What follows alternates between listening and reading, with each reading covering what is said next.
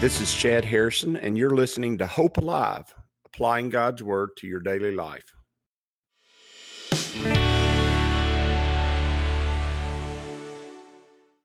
Hi, this is Chad Harrison, and I am the teaching pastor of Lake Community Church and have been serving as a pastor for 25 years. I'm also a practicing attorney. This podcast is designed to help you study God's Word and find God's will for your life. I pray in the name of Jesus right now that God would open up his word to you and allow you to see him and to know him and to know his will, that you might glorify him and that you might walk in faith and power each and every day, especially today, in Jesus' name. We're in Psalm chapter 52, uh, Psalm 52, and this is actually uh, a, a, a, very unique psalm. It's a unique psalm because what's happened in the psalm, the context of the psalm is that David has run, he has fled from Saul because Saul wants to kill him. And the reason Saul wants to kill him is, is, is that he's jealous of him. And, and Saul knows that he's going to be the next king and that his sons are not going to be the next king. And so he is trying to maintain political power over God's will rather than doing what uh, God has said. He is trying to work his own will and his own way out. And anytime you try to work your own will and your own way out over God's will, whether you be one of his or not, it ends up never working.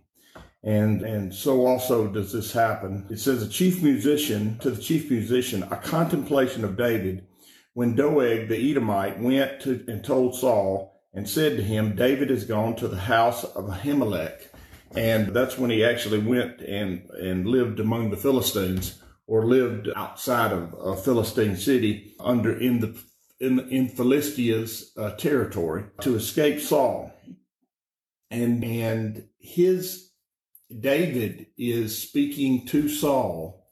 This psalm is about, is speaking directly to uh, political or, or economic or military power he's speaking to that power. He's speaking to that power forcefully, directly. And interestingly enough, he's calling it out. For the times we live in, I think it's interesting. He says, why do you boast in evil, O mighty man?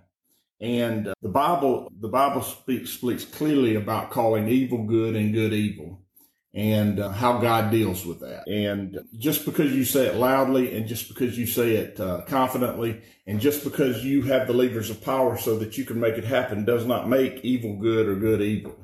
Okay.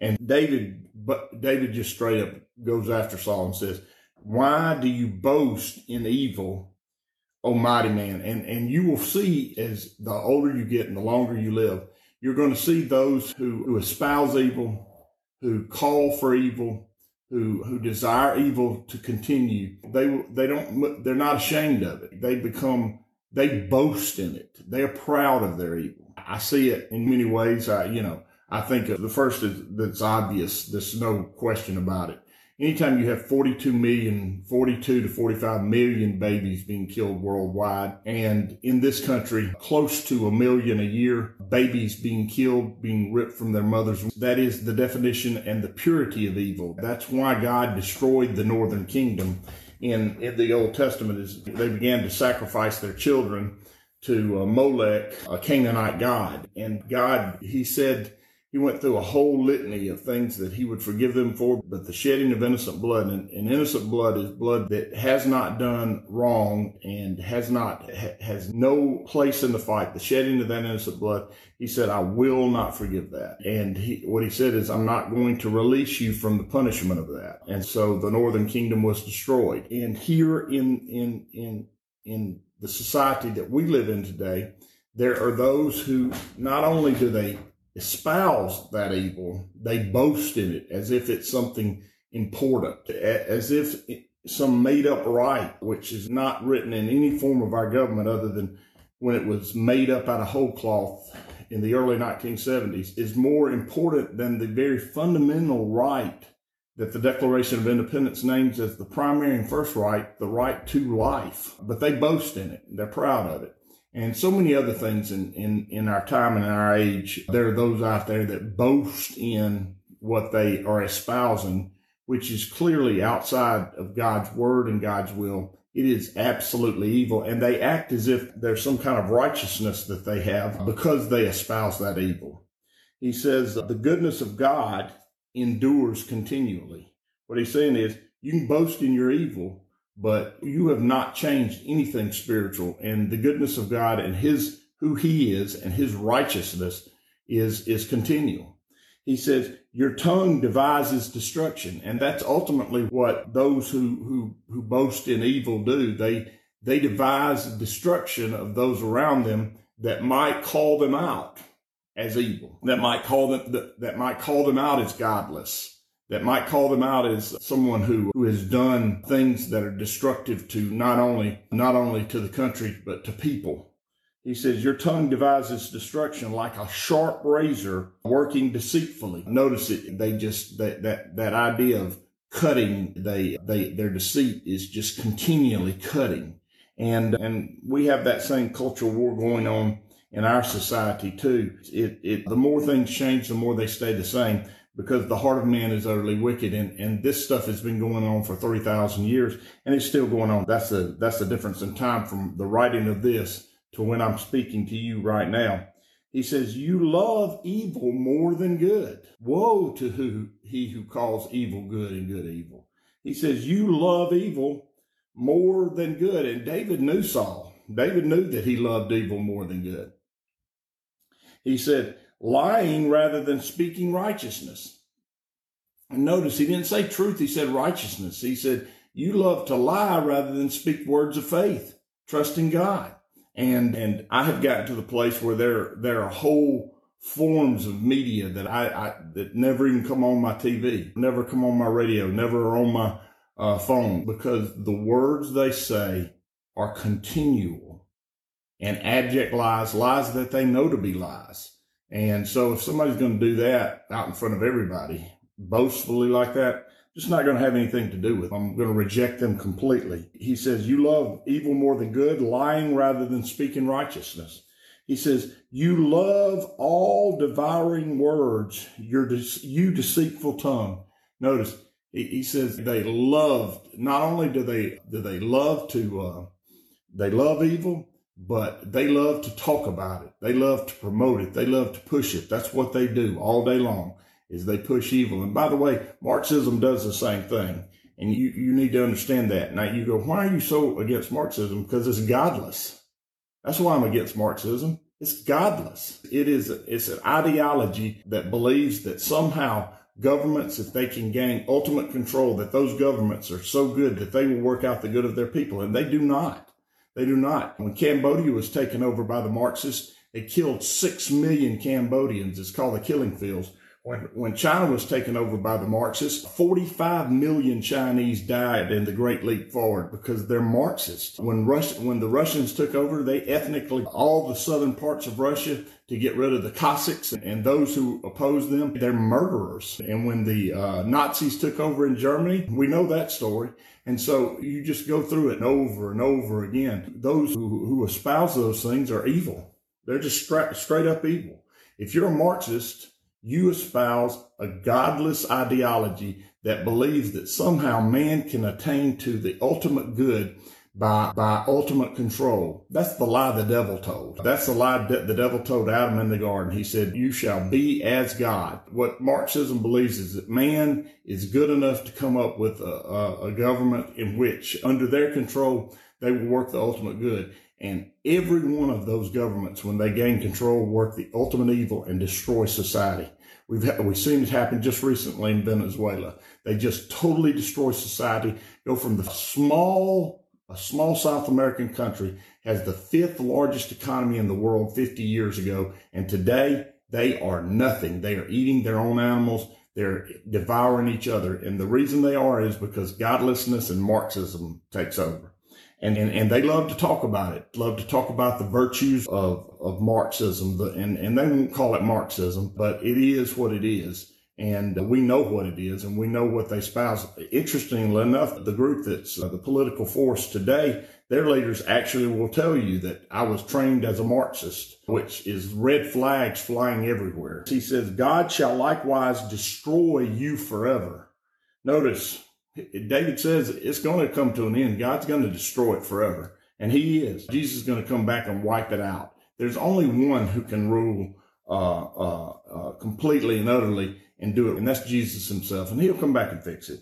He says, he shall take you away and pluck you out of your, out of your dwelling place. No, he's going to handle you and he's going to handle you where you live. He says, and uproot you from the land of the living. And ultimately, that's what happens because Marxists who take control aren't the Marxists who end up in control. I think of the brown shirts, and the brown shirts were were godless and, and they helped Adolf Hitler come to power. And when Adolf Hitler came to power, he used the arm of government to, to, to wipe them out. They wiped them out in one night. And, and those brown shirts were heavily into homosexuality. They were heavily into, they were heavily into witchcraft. They were into, into all kinds of uh, paganism and, and they helped Hitler come to power. And then what happened? In one night, even Hitler's closest friends were all killed and Hitler was left in power. And ultimately what happened? Somebody came and uprooted him from this life too. He said, the righteous also shall see and fear and shall laugh at him saying, see, we have watched how Marxism, we watched how the life of this world and this time have worked and we know what they are. And David said, listen, Saul, you can walk around in your piousness and your confidence and your godlessness. You can do that all you want to, but God's going to handle you. He says, and, and he says, the righteous shall uh, see and fear and shall laugh at him. Here is the man who did not make God his strength. Notice, here's the man who chose to reject God. He says, but trusted in the abundance of his wealth and riches. He trusted in his own power, his own strength, his, the abundance of who he was. He says, and strengthened himself in his wickedness. Not only did he trust in his own power and his own strength, he didn't place any faith in God, but he strengthened himself in his wickedness. wickedness. He rooted in. He did what it took to make himself look right in the midst of his own evil. He said, but I am like a green olive tree in the house of God. What he's telling Saul is he's saying, listen, we walk with God. And green olive tree is a picture of Israel anyway, but that it's a great picture of it. It's a picture of Israel in full life. He says, but I'm like a green olive tree in the house of God. I trust in the mercy of God forever and ever. See, he's saying I'm trusting in God's free gift, not what I can do for myself. He says, I will praise you forever because you have done it. He's talking to God there. He says, I'll praise you forever because you have done it. You have, you've handled this. And, and the question is, God people, God's people willing to listen to him and see him at work? He says, and in the presence of your saints, I will wait on your name for it is good. And so what he's saying is, I'm going to, I'm going to stick around with God's people in the presence of his saints, meaning I'm going I'm going to stay with God's. I'm not going to allow anything to keep me away from the, the assembly of the saints. Don't doubt that some of the efforts that have been going on recently are to split up and get the church away from itself so that the power of the church can't exist. Trust me, that is going on. He says, in the presence of your saints, I will wait on your name for it is good. Now notice what he said. I'm going to wait on God's character, his name, his, his nature. Uh, I'm going to wait on that. But where am I going to wait on it? I'm going to wait on it in the presence of the saints. I'm going to wait on it with the other believers. I'm going to wait on it with those who trust in. I challenge you to, to trust in God. I challenge you to be with God's people, to regularly meet with God's people. If you're out there on your own by yourself and you're not regularly meeting with God's people, you're in danger. You're in a place where the enemy is, is a roaring lion seeking whom he may devour, and lions do not attack the strong when there's many of them that get together. They don't do it.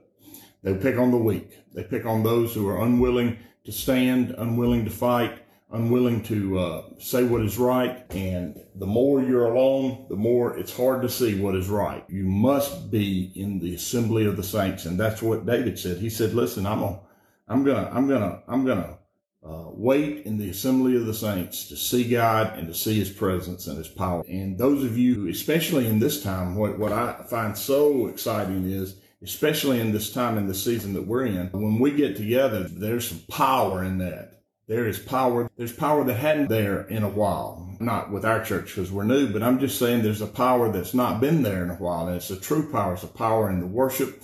It's a power in the word.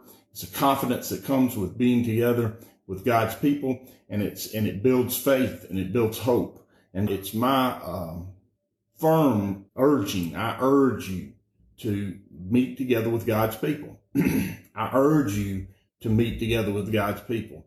And I know you, you, you, there's excuses why you wouldn't, but, but not doing that, not meeting together with God's people is a, it leaves you, it leaves you, it leaves you to your own defenses. It really does. And I would say today and, and, and then after going through the Psalm, I would say, uh, that it is important that we spend time uh, together and strengthen each other because the wickedness of the hour and the evil of the day is great and and it is going to grow in strength and in power if we don't come together and proclaim the name of Jesus. We have to stay close so that we can see, understand, know, and then act upon the things God has given us to do. And so I'm going to do that, and I hope you will too. I trust that you will, and I expect that you will. As you go today, I pray that the Lord will bless you and keep you, that he'll make his face to shine upon you, and that he will give you hope and peace today in Jesus' name.